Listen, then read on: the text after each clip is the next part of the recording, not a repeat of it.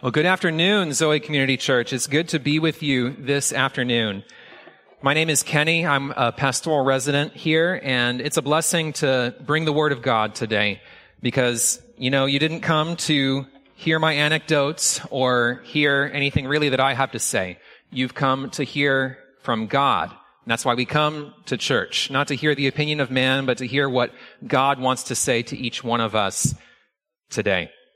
So let's start off with a question before we get into the scripture. Have you ever been in a situation where you thought you deserved more than you actually received? Did you think, or you were in a situation where you, where you thought there should be more coming to you than you actually received? I have a friend, we'll call him John to protect the innocent. Um, he told me about a time that he volunteered to help a friend move. Uh, it was a friend from church, somebody he didn't know that well, but uh, he was going to go with a couple of other guys and help load up that moving van because this family, they were a family of five, I think, they were planning on moving to another town, a town about an hour and a half away. So John showed up at 8 a.m. on a Saturday at their three or four bedroom house. And sure enough, there was a 30 foot moving van out front, which is a good sign. But there was nobody else outside. He walked up to the front door, knocked, and was let in by the, the father of the household, and he was horrified by what he saw. He saw a normal house. It looked normal, not like they were about to move that day. Uh, I imagine there was china in the cabinets. There were throw pillows on the couch. There were no moving boxes. There was no tape. There was no nothing. And they were moving that day to another town. My friend John, being the good Christian man that he is, he didn't say anything. He didn't complain. He just got to work. Him and a couple of other volunteers got to work. They just started packing up the whole house, basically from ground zero, uh, packing it all up, getting it in that 30 foot moving van. They worked from 8 a.m. to 5 p.m. And just at about 5 p.m., they were done. They loaded up the van. He was tired. He was sweaty. Uh, and he turned around to the father of the household and he stuck out his hand about to say, God bless you, brother. Have a good life. Goodbye. And the father took his hand and said, John, thank you for your help today. But we don't know anybody in that town yet. Do you think that you could come help us unload the van too? And John, being the good Christian man that he is, he said, yes. So he got into his car uh, and followed the moving van an hour and a half to the other town and helped them move all the stuff into their new house as well. By the time he was rolling up to his own driveway, it was midnight. So think about that. He had worked for no pay as a volunteer from 8 a.m.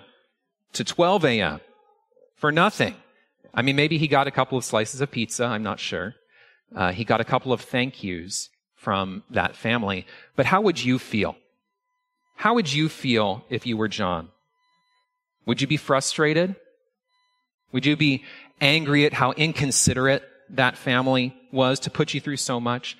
Did you feel like even though you had volunteered and planned to volunteer, that you had right to a, some kind of compensation, some kind of recognition for how much you gave? I think I would feel that way. Now, uh, I used to live in kind of a college town, and this is where this friend John was from too. And there were people moving in and out all the time. And I would get emails regularly from people who needed help moving. And I must confess that sometimes I would decide which one to help based on what food they were going to give to the helpers. Uh, coffee and donuts, like if there was no mention of food, man, sometimes I would just skip it over. I'm sorry. Coffee and donuts was good, but if they were offering pizza, man, I was there. Now, it's horrible. you know, we're laughing about it, but that's really bad. That's not what I should be thinking about. How, how come even when we try to help people, sometimes even when we're trying to be generous, we're really just thinking about ourselves. Or we've got mixed motives and there's too much of us in that, calculation. Even in social situations, so often we're not thinking about how we can serve other people, but how we can better ourselves. We're so focused on the return on investment, oftentimes. We think about ourselves when we should be thinking about others. Well, this afternoon, we're going to see Jesus addressing this selfish tendency. He's going to call us to think less of ourselves and to think more about God and others, even in social situations. And he's going to call us to live simple, humble, and generous lives.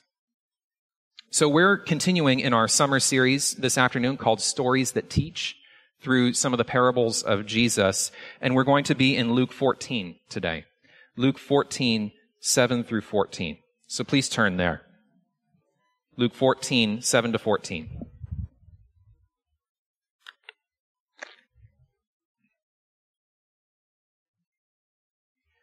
Now, for context, I'm going to read from verse 1, and we'll talk a little bit about those opening verses, but we'll really focus on 7 to 14. So, Luke 14, 7 to 14, but starting in verse 1. I'll read it. One Sabbath, when he, Jesus, went to dine at the house of a ruler of the Pharisees, they were watching him carefully. And behold, there was a man before him who had dropsy. And Jesus responded to the lawyers and Pharisees, saying, Is it lawful to heal on the Sabbath or not? But they remained silent. Then he took him and healed him and sent him away. And he said to them, Which of you, having a son or an ox that has fallen into a well on a Sabbath day, will not immediately pull him out? And they could not reply to these things. Now he told a parable to those who were invited when he noticed how they chose the places of honor, saying to them, When you are invited by someone to a wedding feast, do not sit down in a place of honor lest someone more distinguished than you be invited by him, and he who invited you both will come and say to you, Give your place to this person. And then you will begin with shame to take the lowest place. But when you are invited, go and sit in the lowest place, so that when your host comes, he may say to you, Friend, move up higher. Then you will be honored in the presence of all who sit at table with you. For everyone who exalts himself will be humbled, and he who humbles himself will be exalted. He said also to the man who had invited him, When you give a dinner or a banquet, do not invite your friends or your brothers or your relatives or rich neighbors, lest they also invite you in return and you be repaid. But when you give a feast, invite the poor, the crippled, the lame, the blind, and you will be blessed because they cannot repay you, for you will be repaid at the resurrection of the just. Let's pray. Lord, we thank you for your word. Lord Jesus, we thank you for your teaching to us. And we see here that you invite us into lives of God centeredness, selflessness, generosity, caring more about what you think of us than what other people think of us. So I pray that you would give all of us ears to hear. Please help me to communicate your message clearly. And we pray that you would be glorified in our time together. In Christ's name we pray. Amen. So we've got two points to the sermon today. I hope that doesn't trip you up too much. Two points. The first one is receiving respect. Point number one, receiving respect in verses 7 through 11. And we're going to see in this point that rather than grasping for honor from people, we should live humbly and care only about what God thinks of us. So receiving respect. Let's look at the previous context because that's going to help us understand what Jesus says in that first parable. So looking to verses 1 through 6, Jesus had been invited to dinner by a Pharisee, a ruler of the Pharisees. And remember, the Pharisees were the religious leaders of the time, uh, the Jewish religious leaders. They knew a lot about the Bible, Old Testament law. They also had lots of other laws that, that they had created. And a dinner invitation, you know, we would hear about that. And normally we would think, hey, that's, that's kind of a nice thing to do. But when we look more closely, actually, it's pretty clear that this Pharisee was trying to trap Jesus. Remember, the Pharisees generally didn't like Jesus very much. They were usually jealous of his popularity and they wanted to get him in trouble with Rome. So we see that they're unfriendly from verse 1. If you look at verse 1, it says, they were watching him carefully. So he had come into the dinner party and all the Pharisees' eyes were on Jesus. They were looking for him to make a misstep so that they could pounce.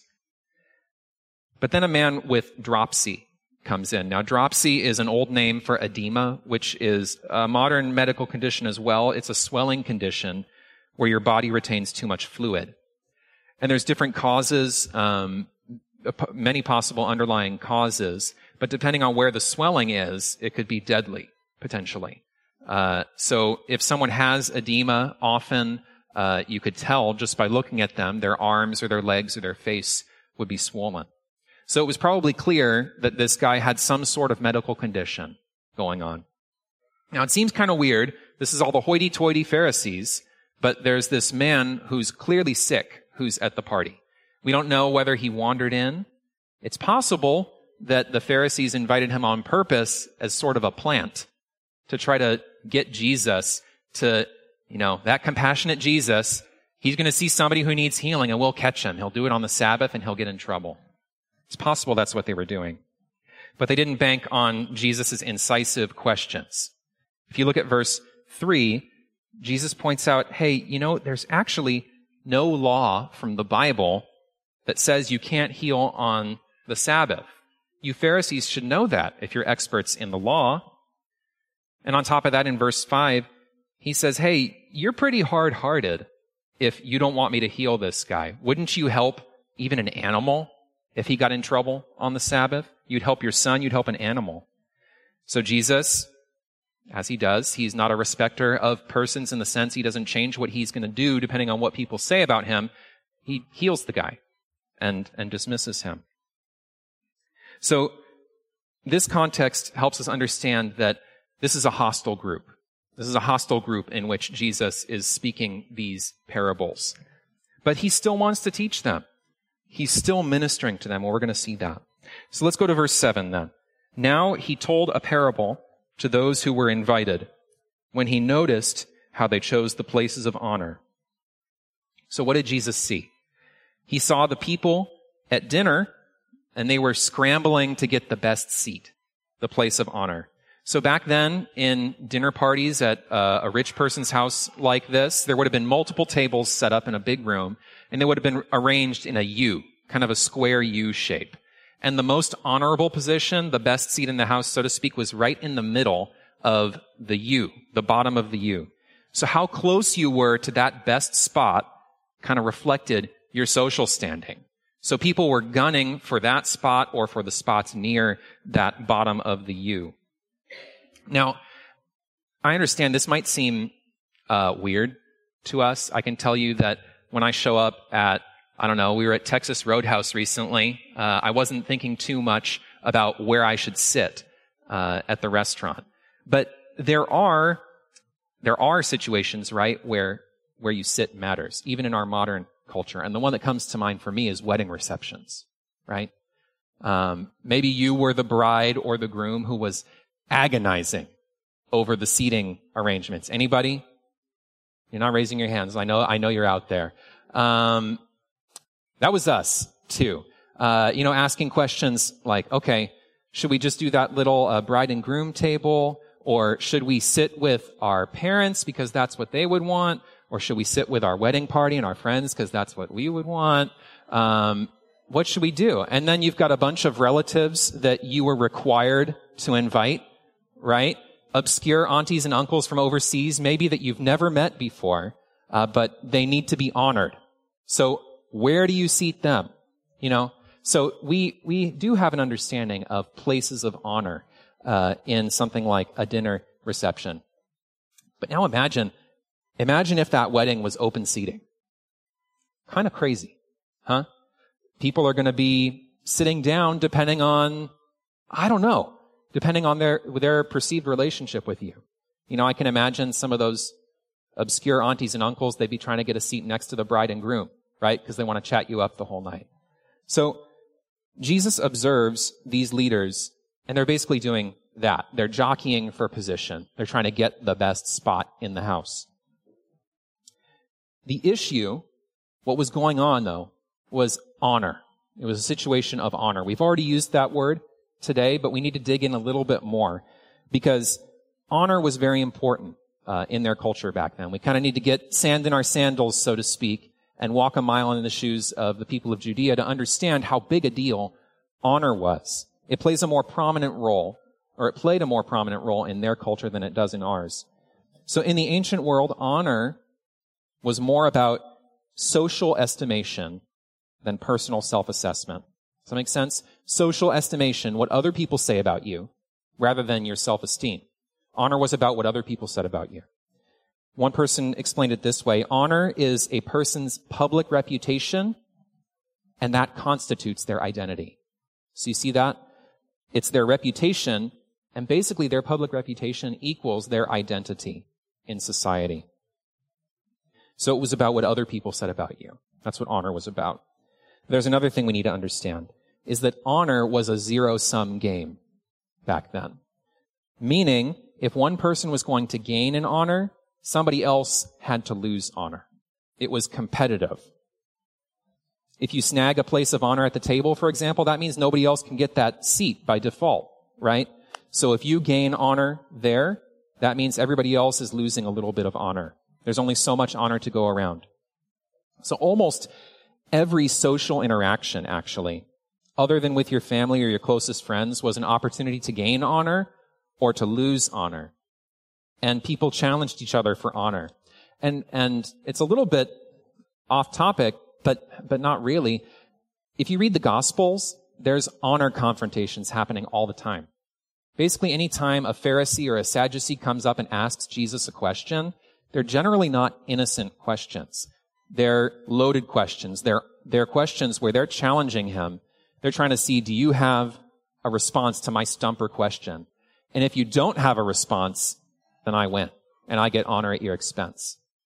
But of course, what usually happens is that Jesus has the best response and uh, the Pharisees or whoever are silenced and the crowd is all laughing and happy that they that Jesus won the honor confrontation. So that actually happened in the first verses. It's kind of why I wanted to read it. Verses one through six. There's honor dynamics going on there too. Jesus' responses and what happens? The Pharisees can't reply twice. So there's honor dynamics going on here. So honor came from what society said about you, and it was a limited commodity. And their people are always challenging each other for honor. The more honor you had, the more worth you had. Doesn't that sound like kind of crazy? Like to have to think constantly about what other people might say or do, to worry about how to respond so as not to lose honor, and for all that to have a direct effect on how you view your own worth. Sounds oppressive. Sounds suffocating. But it also sounds a little familiar. Doesn't it? Is our world really that different? It may feel foreign thinking about dinner parties and stuff, but really not much has changed. We still care so much about honor. We don't use the word, maybe we use other words like respect. But we care about it a lot, and it's everywhere in our modern society, even within the church. I mean, think of us, or think about how many of us are, are consumed with what other people think of us. We even have a Christianese kind of term to go with it, people pleasing. I struggle with people pleasing. I'm a people pleaser. This is a struggle that we have within the church. We try to present just the right image of ourselves to our family, our coworkers, our church members to avoid criticism from them. We're so, we're so sensitive to others' assessments of us, even, for example, at work. You know, what were those coworkers whispering about? I know I used to think about that when I worked in an office. Why'd they stop talking when I walked in the room? Or why does my mother-in-law give me that look when I say that certain thing? Now, why do we think so much about other people's opinions of us? That's the question. What are we so afraid of? Well, maybe we're judging our own self-worth based on their assessment of us. And many of us are, are constantly performing. And maybe we don't even realize it. And this comes out clearly in social media, I think. Why do you post that particular picture of yourself and not another one? I remember seeing um, the Facebook of this guy that I had met, and uh, the most recent uploads on his uh, Facebook was like 30 pictures of himself. 30 selfies, 30 pictures of him in front of a mirror wearing a suit, and the only difference between these pictures was slightly different angles to his face. And he had the same, like, plastered on smile the whole time. And I laughed because it was creepy. He was trying to find his best angle. But we do the same thing, right? We just have the sense to delete the other 29 pictures, right? I've read stories about how young women, even those in their late teens, spend 50 hours or more on Instagram, curating an image of themselves, living for those likes and shares and followers. And you know, if you get big enough on social media, people will start giving you free stuff and it's just kind of a perpetuating cycle. But it changes how you look at the world. The only thing you're thinking about is your reputation before other people. You go to the beach not to enjoy the beach, but to snap a few Instagram worthy pictures. Often we care too much about what other people think about us. And who doesn't get mentioned? God. We don't care at all about what God thinks of us. We're concerned to keep up appearances and to put on the performance. So I contend that the tendency to grasp for honor and respect is alive and well today. It's alive and well. So we have to ask, who are you tempted to perform for? Who are you tempted to perform for? Whose opinion matters too much to you? What crowd are you trying to please? We each need to consider that question. Jesus invites us to think about that. But then Jesus sees the situation and he decides to respond with telling a story, a parable. So remember, a parable is really just a story that's used to teach or an analogy that's used to teach. It always has a purpose. It always has a purpose. And often you have to think about them carefully to really understand uh, where Jesus is going with it. So that's what we're going to try to do now. So let's look at verses 8 through 9. Follow along with me as I read.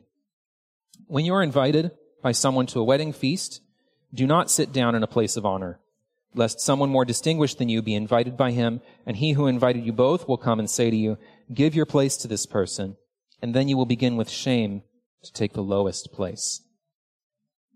So Jesus is saying that there are dangers in seeking the place of honor.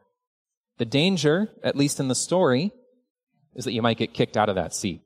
If someone more important than you shows up, then you're going to have to get up in front of everyone and shamefully take the lowest seat because all the other ones have filled up. So for them, back then in that honor shame society, this was like the worst of all possible worlds. This is the worst situation. Or super cringe, maybe. But let's keep reading. Uh, verse 10. But when you are invited, go and sit in the lowest place, so that when your host comes, he may say to you, friend, Move up higher. Then you will be honored in the presence of all who sit at table with you. For everyone who exalts himself will be humbled, and he who humbles himself will be exalted. At first, doesn't it kind of sound like Jesus is just giving us savvy social advice? It kind of sounds like he's saying, rather than grasp directly at honor, you should be sneaky about how you get it. Choose the low spot so that somebody comes along and moves you up higher. You end up in the higher spot, right? But is that really what he's saying? No. Let's look at verse 11. There's a very important word in there. For. It's the first word of the verse. That word for means that, that verse 11 is the reason for verse 10. It's the reason why Jesus says choose the lowest spot. So Jesus is saying you don't seek the low place so that you can gain more honor ultimately. That's not your highest priority. You choose the low place because anyone who lives to be exalted or honored will one day be humbled. He says in verse 11, everyone, everyone who exalts himself will be humbled. Guaranteed. And in contrast, opting out of the honor seeking game is actually the path to greatness. Jesus says, he who humbles himself will be exalted. The thing that really makes you honored and honorable to God is humility. Humility. Now, Jesus doesn't mention the kingdom of God explicitly here. He doesn't say those words. The topic comes up in the next paragraph that we're not looking at today. But he's talking about the kingdom of God here. And if you're familiar with the parables of Jesus, you know that most of those are about the kingdom of God. So the kingdom of God is basically God's rule and reign over his people. And the kingdom of God operates on God's values and by his rules. And all of us as Christians, all Christians are citizens of that kingdom. Talk a lot about that in Philippians, especially. We're citizens of the kingdom of God. Now, the kingdom kind of erupted into the present age when Jesus came the first time. And you could tell it was happening because of his teaching, because of his healing, because of his uh, casting out demons. Nothing had ever happened like that in the history of the world. There were scattered healings here and there, but nobody was doing healings and casting out demons like Jesus was. It was the beginning of the kingdom of God.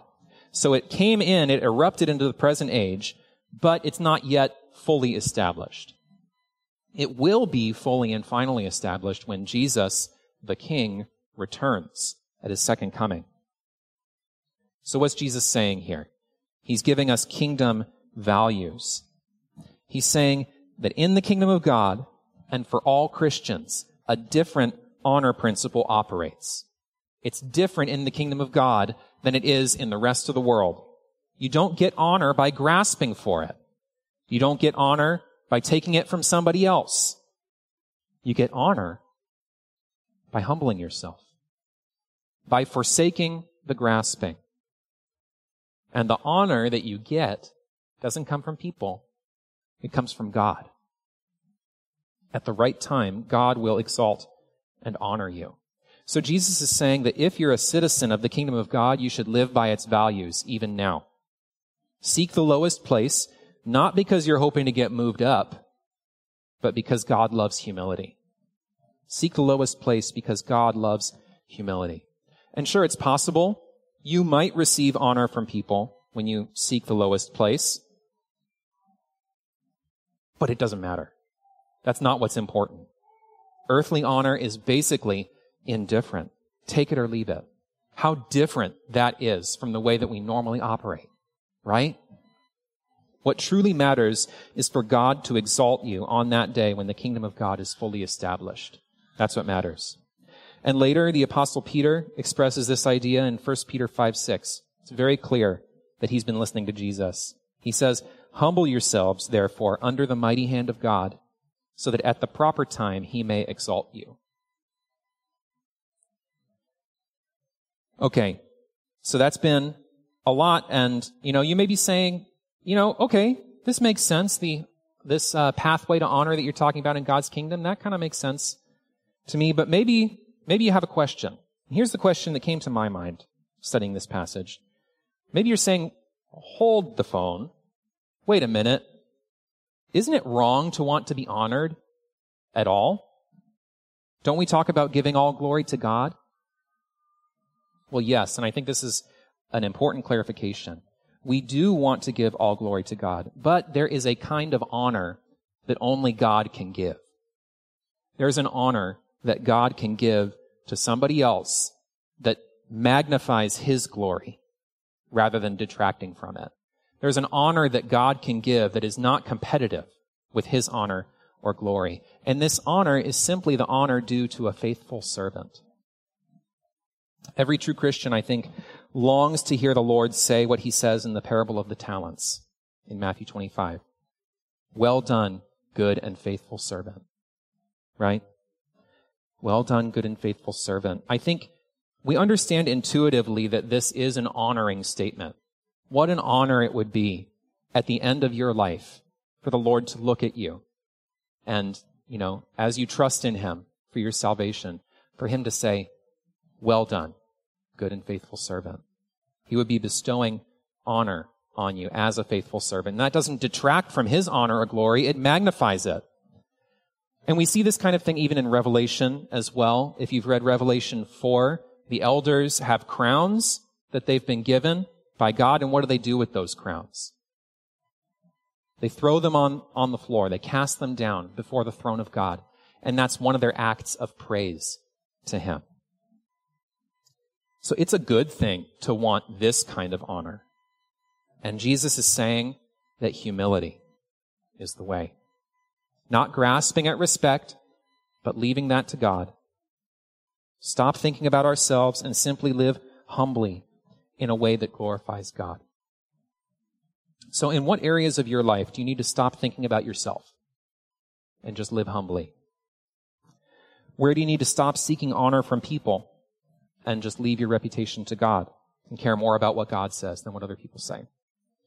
Well, I thought of a couple of examples.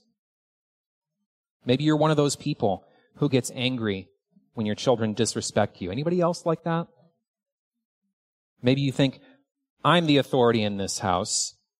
God says you're supposed to respect me. You might be thinking when they disobey. But often we as parents can demand honor and obedience from our children, not for God's sake and not for their good, but because of our own desire to be respected and even to feel valued, to feel like a good parent, a parent whose kid listens to them. Now, if that's you, you need to repent of that honor grasping attitude and seek to love your children humbly and patiently for their good. It'll change how you parent. Maybe you're someone who uses your words to get what you want. Oh no, I wouldn't call it flattery, you might say. That's such a strong word. I'm just selective. I'm just selective with what I say and what I don't say and how I say it. But friend, aren't you selective because you're trying to advance your own standing? You're trying to get what you want. I remember a guy uh, that I was friends with a long time ago, um, and I was mentoring him, and I enjoyed spending time with him. I liked him. But when we were together, he was always so profuse with compliments. Too profuse. Like uncomfortably too much uncomfortably too much in terms of compliments. He would go on and on about how insightful my advice was. Didn't always listen to me. He would go on and on about how compelling my Bible studies were and my sermons. He laughed so hard at my jokes, which is, you know, immediately suspicious. And again, I, he's, I do believe he's a Christian brother, but I think he was just very concerned that I had a positive impression of him. And whether it was intentional or not, the way that that desire came out was through flattery, through trying to influence me with his words. So do you too try to use your words to grasp at respect from other people? Or do you do the opposite? Do you use your words and your tone of voice and your body language to take honor away from other people, implicitly dishonoring them and exalting yourself at their expense? Well, brothers and sisters, the one thread running through all of this is that we're thinking too much about ourselves. The honor game is profoundly self centered. And that's why Jesus invites us to humility. C.S. Lewis once said, A really humble man will not be thinking about humility, actually. He will not be thinking about himself at all. And that's what humility is about. Thinking about others, not thinking about yourself. Humility is the opposite of self-centeredness. If we're humble, we're freed to live for God and to serve other people. Instead of trying to take from other people our sense of worth or respect or whatever it may be, we are freed to give to them and freed to love them. So Jesus teaches us through this parable that the only court of opinion that matters is God's. He wants to change how we think about respect and honor. He wants us to desire honor from God, not from people. And he invites us into humility, which is the opposite of grasping for honor. That brings us to our second point and the second parable of this section. Point number two, receiving repayment. Receiving repayment in verses 12 through 14. And here Jesus is saying that we must leave all thoughts of repayment to God and just be generous like God is. So let's read, uh, let's read that together. Follow along with me as I read verses 12 through 14. He said also to the man who had invited him, When you give a dinner or a banquet, do not invite your friends or your brothers or your relatives or rich neighbors, lest they also invite you in return, and you be repaid. When you give a feast, invite the poor, the crippled, the lame, the blind, and you will be blessed, because they cannot repay you. For you will be repaid at the resurrection of the just. As if that first story wasn't enough of a bombshell, Jesus turns and targets the guy who invites him. How's that, Jesus? So what, what is Jesus saying? Let's not miss how crazy this sounds. Jesus says, in the parable at least, don't invite your friends and family to dinner. So friends, did any of you have your family over for Christmas? You need to repent. No, I'm just kidding. Jesus isn't giving an absolute prohibition here. Remember, he's telling a story. We know from scripture that he ate with his friends. He hung out with Lazarus and Mary and Martha and ate with the disciples as well. So he's not giving an absolute prohibition here. He's making a point he's trying to get our attention. So what's the point? Why is he making this shocking statement? He doesn't just say, don't invite friends and family. What else does he say? Don't invite your rich neighbors. The thing in common is that all these people could repay you. Your hospitality could be repaid. Now, back then in the ancient world, there was an ethic of reciprocity. An ethic of reciprocity. And that's just a fancy way of saying that every gift needed to be repaid. It wasn't just expected to be repaid, it needed to be repaid. If you did not reciprocate somebody's dinner invitation, for example, after a sufficient amount of time, you were ostracized. Everyone would find out that that person doesn't give. You would be lower than low. You'd be shamed. So repaying a gift was a requirement in that culture.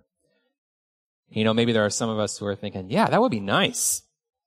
There's some people that I invite over that never invited me back over. Wouldn't that be nice if they had to invite me over? Well, the problem with the ethic of reciprocity is that in that culture, you'd only invite over people who could invite you back. Or you'd only invite people who you wanted to repay you. But who would never get invited? The people that Jesus mentions here. Those who couldn't repay. The poor, the crippled, the lame, the blind. Most of these would have been homeless. These people would never receive the hospitality of a dinner invitation because they had no way to pay back the kindness. But Jesus is going to take the lid off of this social convention and show what's really going on. Because if you only do kindness to those who can pay it back to you, who are you thinking about? Who's number one? Yourself. You're ultimately just thinking about yourself. So that social convention, that ethic of reciprocity was profoundly self-centered. Textbook selfishness. Pastor R. Kent Hughes comments on this section, and I think it's helpful. He says reciprocation as a primary goal is the product of an immense self-focus. If we do not reach out to others who cannot benefit us, we must ask ourselves if we are true believers. A proud me first lifestyle, no matter how deftly hidden, indicates that we are not part of the kingdom. A selfish quid pro quo social life is not a kingdom life. End quote. Now, I've been decluttering lately. I've talked with some of you about this. Some of you know that uh, decluttering is not my strong suit. Um, but we're trying to get rid of things. I hold on to things far too long, and I finally got rid of a tablet computer that I got 12 years ago. Um, it was a good tablet at the time. I haven't known where the charger was for the last four years or so. Uh, it's basically a brick. So finally that brick is out of my house. But, you know, it, it was a good tablet at the time, but it's not one that I bought.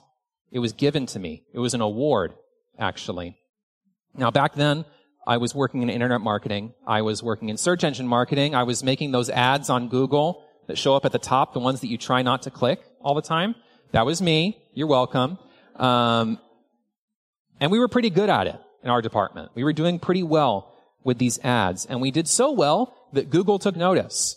So Google sent a representative down from San Jose to San Diego, where I was living at the time.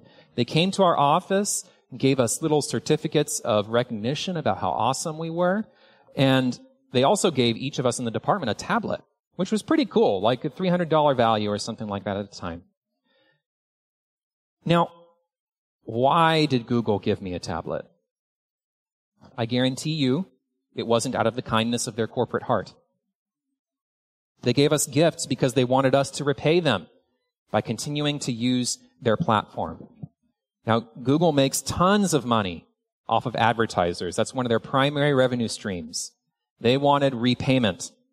You didn't see Google giving tablets to randos at our office. They weren't handing them out on the street. It was only for people who affected their bottom line. It was about repayment.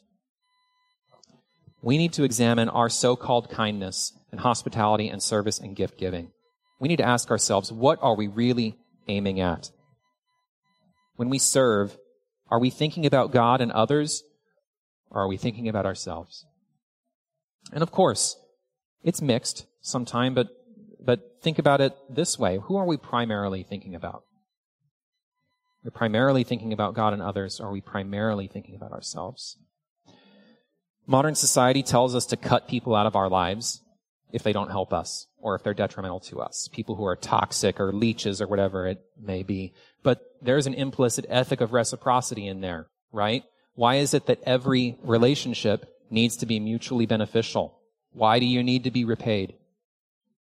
But this is not the biblical way.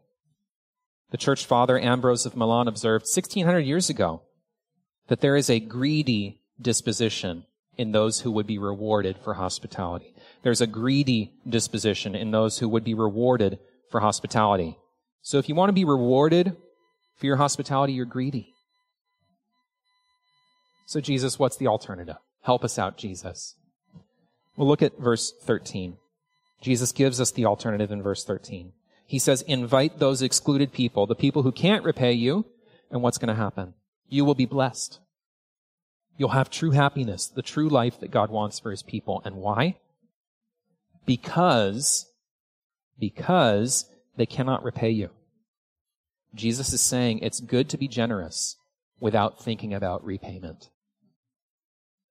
But notice that at the end of verse 14, he does promise repayment, actually.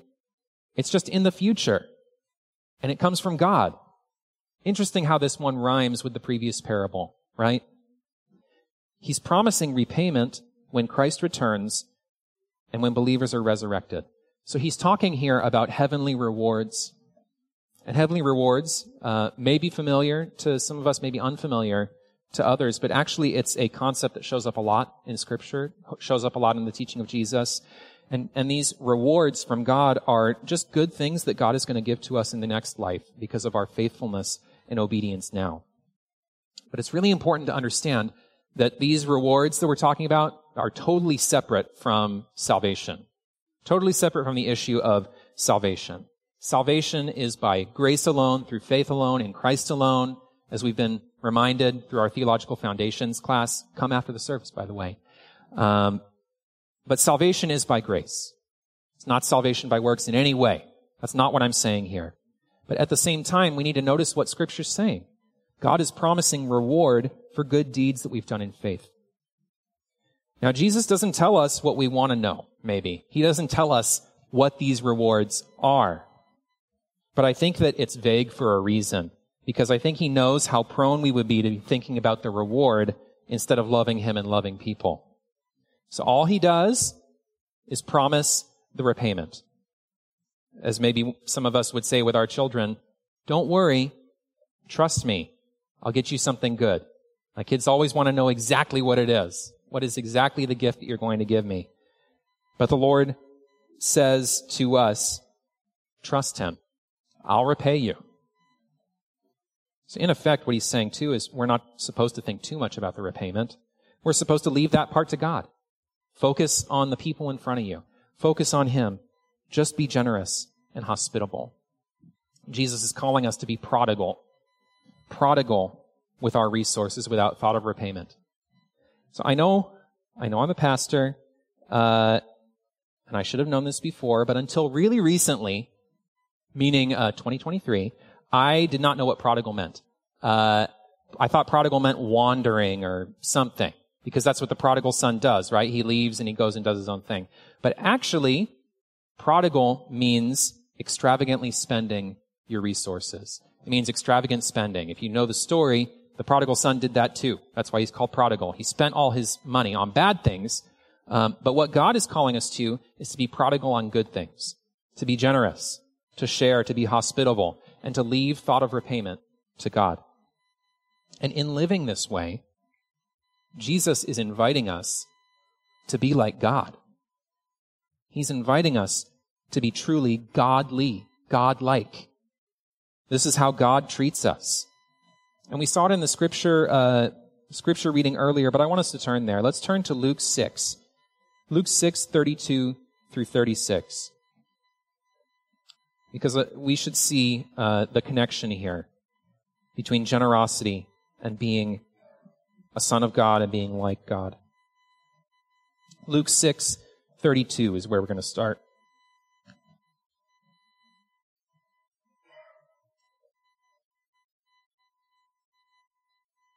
If you love those who love you, what benefit is that to you? For even sinners love those who love them. And if you do good to those who do good to you, what benefit is that to you? For even sinners do the same.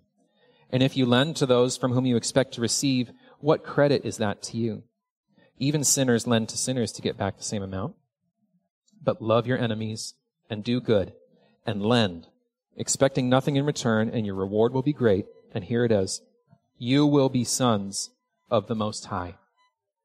For he is kind to the ungrateful and the evil. Be merciful, even as your Father is merciful. Listen to that. Love your enemies, do good, lend, expect nothing in return, and you will be sons of the Most High. Live like this, and you'll be living like God. This is a life of generosity, a life that gives grace. This is a godly life, a godlike, godly life. And it's so easy to think of our lives in economic terms isn't it? Sometimes the productivity gurus encourage us to do this, uh, but it's not really the way the Bible encourages us to think about our lives. We can think about wanting a good return on investment for all of our time, all of our money, even our hospitality. But while productivity is good, I need to be productive, more productive in my life. If this kind of thinking leads us to ignore people who wouldn't be a good return on investment, then we've got a huge problem. Because Jesus calls us here to let go of that repayment mindset. Let go of the tit for tat fairness mentality and entrust repayment to God. He's promised to reward us. It's going to be better, I'm sure, than anything that we can imagine. But he doesn't want us to dwell on that very much. He wants us to just imitate God's liberality and generosity and be godly in this way. So as we think about applying this parable to our lives and these principles to our lives, this passage should lead us not to skip over the categories of people that Jesus mentioned. We don't want to spiritualize this too quickly. The poor, the crippled, the lame, and the blind are still with us. You probably know people who could potentially be described this way. Uh, and often these people, many of them brothers and sisters, uh, could be described as needy. Just because of their condition, they have lots of needs, whether it's help, whether it's money, etc. But God wants us to give to them just like we would give to anybody else. God wants us to be generous. It's so easy for the world to pass over these sorts of people. We Christians can't. But this principle also applies within the church, even beyond the uh, immediate literal group that Jesus is talking about. Because oftentimes repayment ideas can creep into our own just friendships, right? Even with fellow church members. Now maybe you don't make lunch plans with that particular person or that person because they're from a different age group from you. Because, oh, you know, I don't, I don't know. What are we going to talk about? It's going to be awkward. If you're thinking about that, aren't you just thinking about social repayment? Do you need social repayment to spend time with that person? You're focused on yourself. Maybe you avoid talking to that person who lost his job a few months ago because you're afraid he's going to ask you for help. But if this is you, you're thinking about repayment. You're not thinking about imitating the extravagant generosity of our God. Maybe you avoid that mom because her kids are wild and you don't want them tearing up your house. But what's more important? Loving your fellow church member or maintaining a nice house? Now hear me, hear me correctly. I'm not laying down a new law here. I'm also not saying we should give all of our money away and not take care of our families. No. Uh, scripture is clear. 1 Timothy 5 8 says, If anyone does not provide for his relatives, especially for members of his household, he has denied the faith and is worse than an unbeliever. We need to take care of those that are closest to us. I'm also not saying we need to be gullible and just give to anyone who claims to have a need, anyone who comes up to us. But instead, what Jesus is doing is he's giving us a larger way of life. He's trying to help us catch this way of life that he's offering to us. He's not putting us under a new law, but he's inviting us into an open-handed life. He's inviting us into an open-handed life of generosity, of godlike generosity and selflessness, and to just trust that the Lord is going to take care of us. So let's bring it all together just as we're wrapping up. So first, in that first point, we saw that Jesus challenges our ideas about respect. The problem is that we demand honor from people and we're going to do almost anything to get it. But instead, Jesus calls us to opt out of the honor game. He shows us that the key to life for a citizen of the kingdom is humility. And that the only one whose opinion matters is God. And then in the second parable, we saw that Jesus challenges our ideas about repayment. Instead of only giving to those who can give back to us, he invites us to imitate God and give generously. He calls us to stop asking, what's in it for me? And instead trust God to reward us and take care of us. Do you realize that um, Jesus perfectly exemplifies both of these approaches to life? He's the one who, as Paul says in Philippians 2, did not count equality with God a thing to be grasped. He didn't hold on to the honor that was rightly his. Instead, he emptied himself, taking the form of a servant, being born in the likeness of men, and being found in human form, what? He humbled himself by becoming obedient to the point of death, even death on a cross. Jesus is the perfect example of humility, generosity, and selflessness. But he wasn't just an example, right? His story didn't stop at the cross or at the grave. He rose from the dead and he ascended into heaven. And if you keep reading in Philippians 2, that's where Paul goes. He says, Therefore God has highly exalted him and bestowed on him the name that is above every name, so that at the name of Jesus every knee should bow in heaven and on earth and under the earth, and every tongue confess that Jesus Christ is Lord to the glory of God the Father. Jesus Christ is the Lord. He is the King, and his kingdom will soon be fully and finally established. So we need to ask ourselves, are we with him or are we against him? You know, by default, all of us are against him.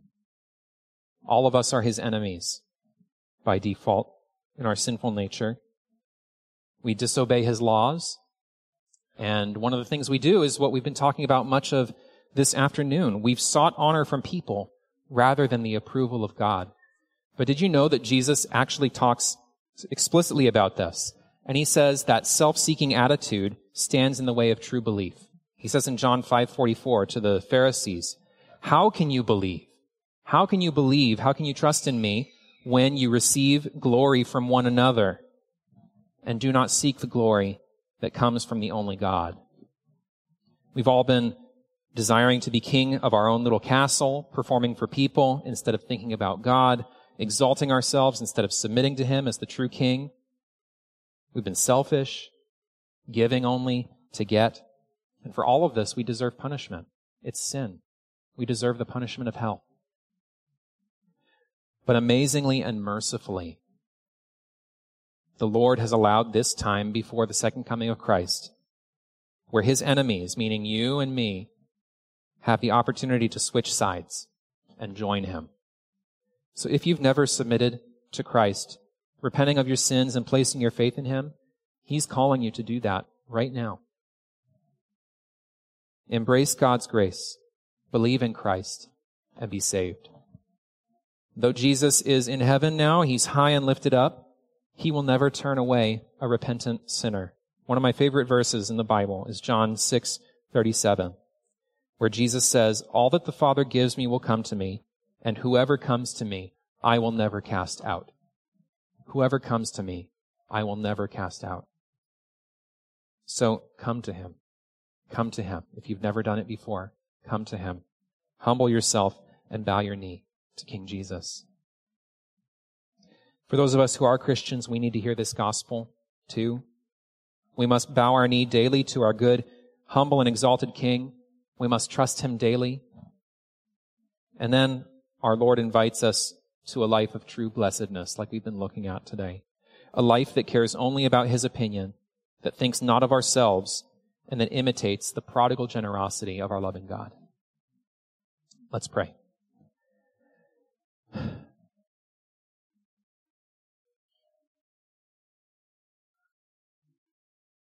Lord Jesus, you have the words of eternal life.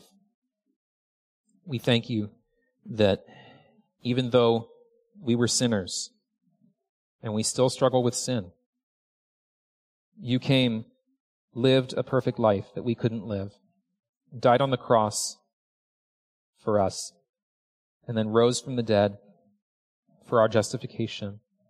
Lord, thank you for your mercy. Thank you for your love and your grace.